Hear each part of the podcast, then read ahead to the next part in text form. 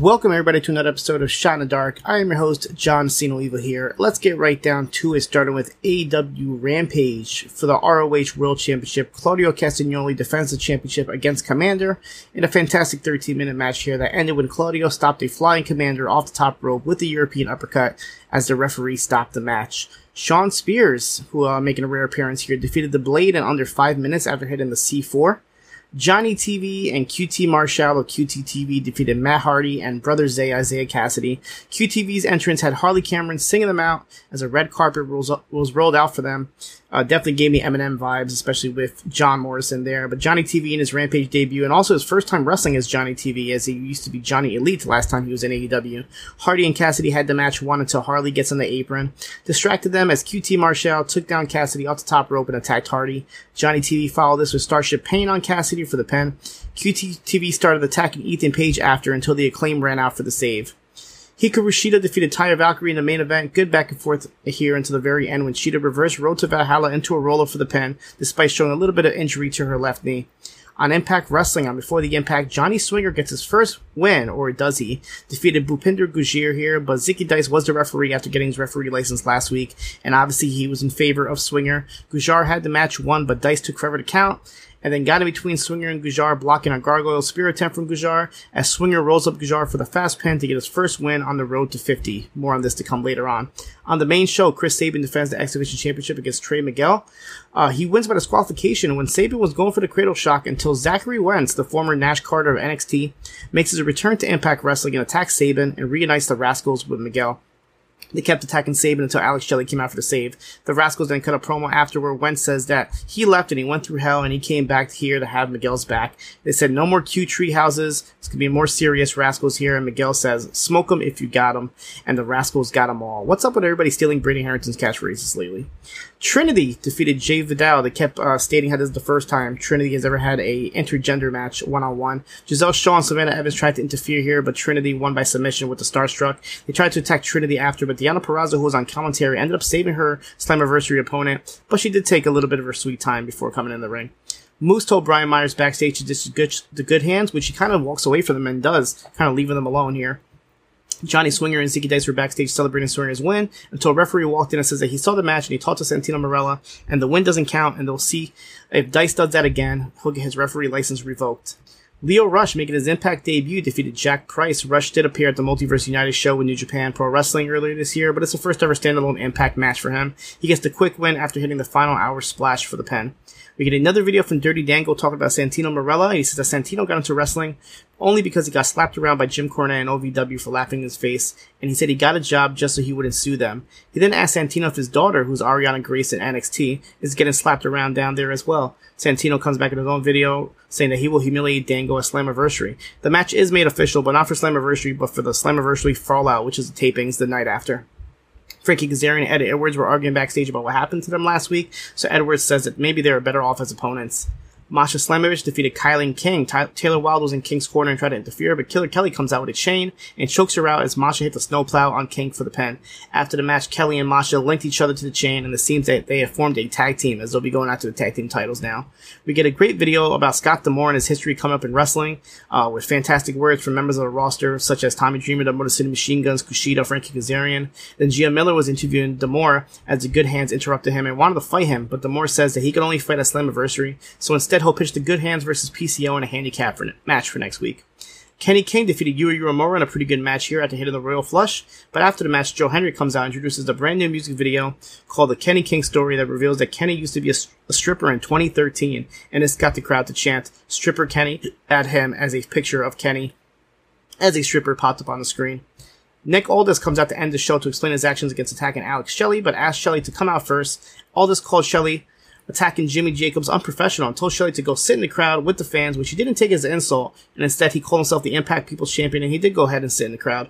Aldis explained that the reasoning for his turn was when Shelley tagged out to Chris Sabin instead of himself when they teamed a couple weeks ago. He said that Shelley was butthurt because Aldis won the world title before he did, and it ended up getting to a brawl, but Chris Sabin runs out before Aldis can use the title on him, and then Lio Rush comes in and attacks Sabin and Shelley from behind and aligns himself with Aldis as both him and um, Nick Aldis hold up the Impact and the X Division titles, as it looks like we're going may have a tag team match next week between these two teams. Ring of Honor on Honor Club. This was a show that was taped in, uh, with Collision in Toronto at the Scotiabank Arena.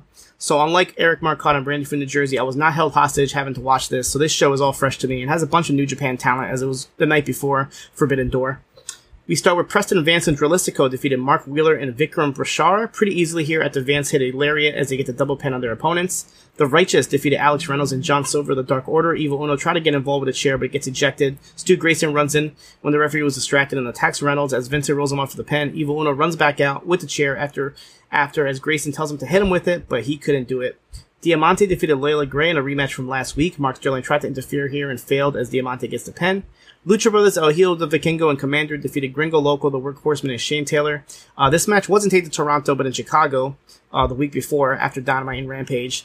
Uh, non-stop wild spots here from Vikingo and Komander hitting crazy top row moves at the same time, but the Lucha Brothers the Fear Factor double stomp on Anthony Henry as Penta gets the pin. Big Bill and Lee Moriarty defeated Carew and Tariq in quick fashion with Moriarty making Tariq submit to the Border City stretch. Brian Cage and the Gates of Agony defend the six-man tag team championships against LIJ's Hiromu Takahashi, Shingo Takagi, and Bushi. This match was pretty wild with Bushi spraying black mist in, Brian Cage's face towards the end, but the Gates of Agony came right back with a double flatliner on Bushi as Bishop Colin gets the pin, and what commentary called the Mogul Embassy's biggest defense yet. El Desperado making his ROH debut defeated Willie Mack. Pretty good nine minute match here with Despy getting the pin after hitting Pinche Loco. Roppongi Vice defeated Yujiro Takahashi and SHO of House of Torture with Trent Beretta pinning Yujiro after hitting Strong Zero. SHO and Yujiro continue to attack them after until Orange Cassidy comes out for the save to chase them away. Christopher Daniels, Action Andretti, and Darius Martin defeated TJP, Jeff Cobb, and Kyle Fletcher of the United Empire. A bit of a surprising outcome here with Andretti pinning TJP after him and Darius hit their double team rock bottom. The Kingdom and Jerry Lynn were backstage where Lynn asked them how they could hate ECW. Mike Bennett talked about retiring Lynn, so Lynn made a match between the Kingdom, including Maria, against the Infantry and Trisha Adora for next week. We have a Ring of Honor Women's World Championship Proven Ground match as Athena defeated Casey Spinelli pretty quickly after knocking her out with a right hook. Athena continued to attack her after. And another Proven Ground match for the ROH World Championship, Claudio Castagnoli defeated Chuck Taylor. Claudio changed the rules for this proven ground match where he says there is no time limit, so Taylor would have to beat him in order to get a title shot. Rocky Romero and Trent Beretta came out in the middle of the match to cheer on Taylor. Nice attempt from Taylor, but Claudio hit him with the Ricola Bomb for the pin. There was another match taped in Toronto with El Fantasma and Shane Taylor that wasn't shown, probably because there was already a Taylor match, so hopefully we'll see this in the future. On MLW Fusion, Mandy Leon making her debut, representing the Calling, defeated Clara Cazares after hitting the Even Flow DDT as she had Raven in her corner. Second Gear Crew and Samoan SWAT team had a segment in the parking lot where the SWAT team said that they only trusted the second gear crew. So second gear crew asked them for a tag team title shot, which is made for next week. Willie Mack and Microman were hanging out eating Dunkin' Donuts until Mr. St. Laurent took Microman away and told him that he had to watch his weight. We have a letter strap match as Sam Adonis defeated Mance Warner with the final spot being Warner spearing Adonis into a wooden board that was in the corner, but in doing so, Adonis was able to touch the last turnbuckle to get the win. We have an MLW expose on who could be behind the Bomaye Fight Club, with Dan Lambert, Shane Taylor, and Wale all being named as potential candidates. But they said that after extensive, extensive investigation, it is none of those names. But next week we'll do a part two for this. Mance Warner challenged Sam Adonis to a country whipping match, which is made for Never Say Never. Sam Latourneau was interviewing new featherweight champion Delmi Exo, but she gets attacked from behind by Taya Valkyrie, who then says that she is owed a rematch against Exo. We see a video from WXW Women's Champion Ava Everett, who challenges Delmi Exo for a title versus title match at Never Say Never.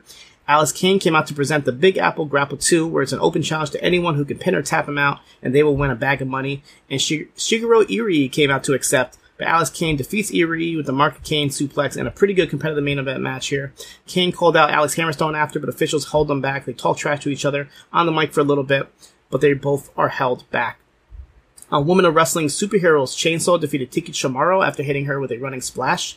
Silvio Sanchez defeated Kata Rush by submission with a crossface. Fury defeated Jennifer Flores after hitting the Flight of Fury and getting help on the outside from the Heavy Metal Sisters. And Penelope Pink retains the Women of Wrestling Championship against Kandi Krush after hitting Pretty in Pink. NWA did not have an episode of Powerrr, but it did have a special 4th of July of USA, with old matches included Chris Adonis defeated JTG for the National Heavyweight Championship, Country Gentlemen winning the US Tag Titles against the Fixers, EC3 defeated Thrillbilly Silas Mason for the Crockett Cup, and Kamille defeated Kilynn King and Chelsea Green in a triple threat match.